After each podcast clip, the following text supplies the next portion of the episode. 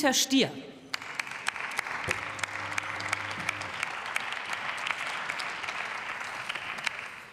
Sehr geehrte Frau Präsidentin, liebe Kolleginnen und Kollegen!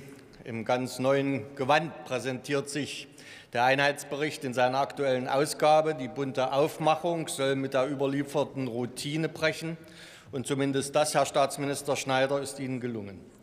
Doch wir alle wissen, ein neues Outfit löst noch lange nicht die alten Probleme. Und eines dieser Probleme, das in Ihrem Bericht nicht einmal vorkommt, aber auf das engste mit der deutschen Einheit verbunden ist, ist immer noch ungelöst.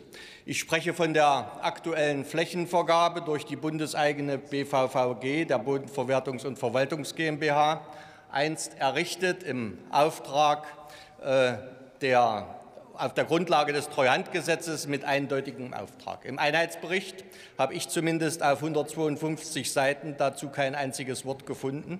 Und das, obwohl das Thema Landwirtschaft in Ostdeutschland unter den Nägeln brennt. Mehr als drei Jahrzehnte nach der Wiedervereinigung ist die Privatisierung der volkseigenen Flächen zugunsten unserer Landwirte immer noch nicht abgeschlossen. Wer blockiert? Die Bundesregierung. Warum? Weil die Grünen die ökologische Landwirtschaft einseitig bevorzugen und die konventionellen Landwirte benachteiligen wollen.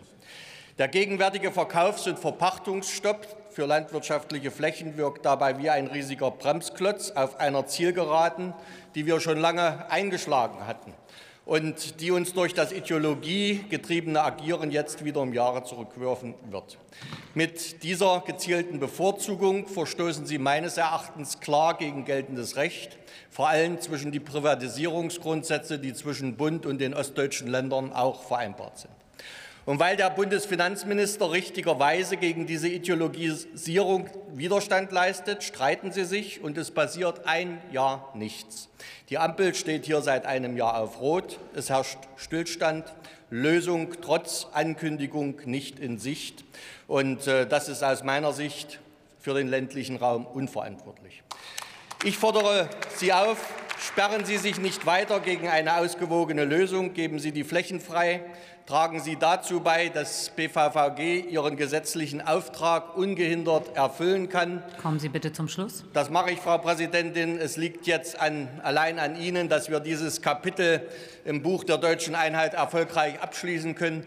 Und wenn denn heute die Redezeit für dieses wichtige Thema so knapp ist, dann hoffe ich zumindest, das ist dem Parteitag der Grünen geschuldet, dass Sie wenigstens kluge Beschlüsse zur Energiepolitik dort treffen. Vielen Dank.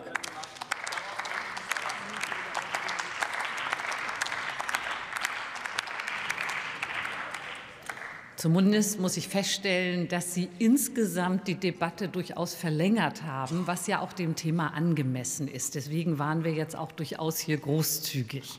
Letzte Rednerin in dieser Debatte ist Katrin Budde.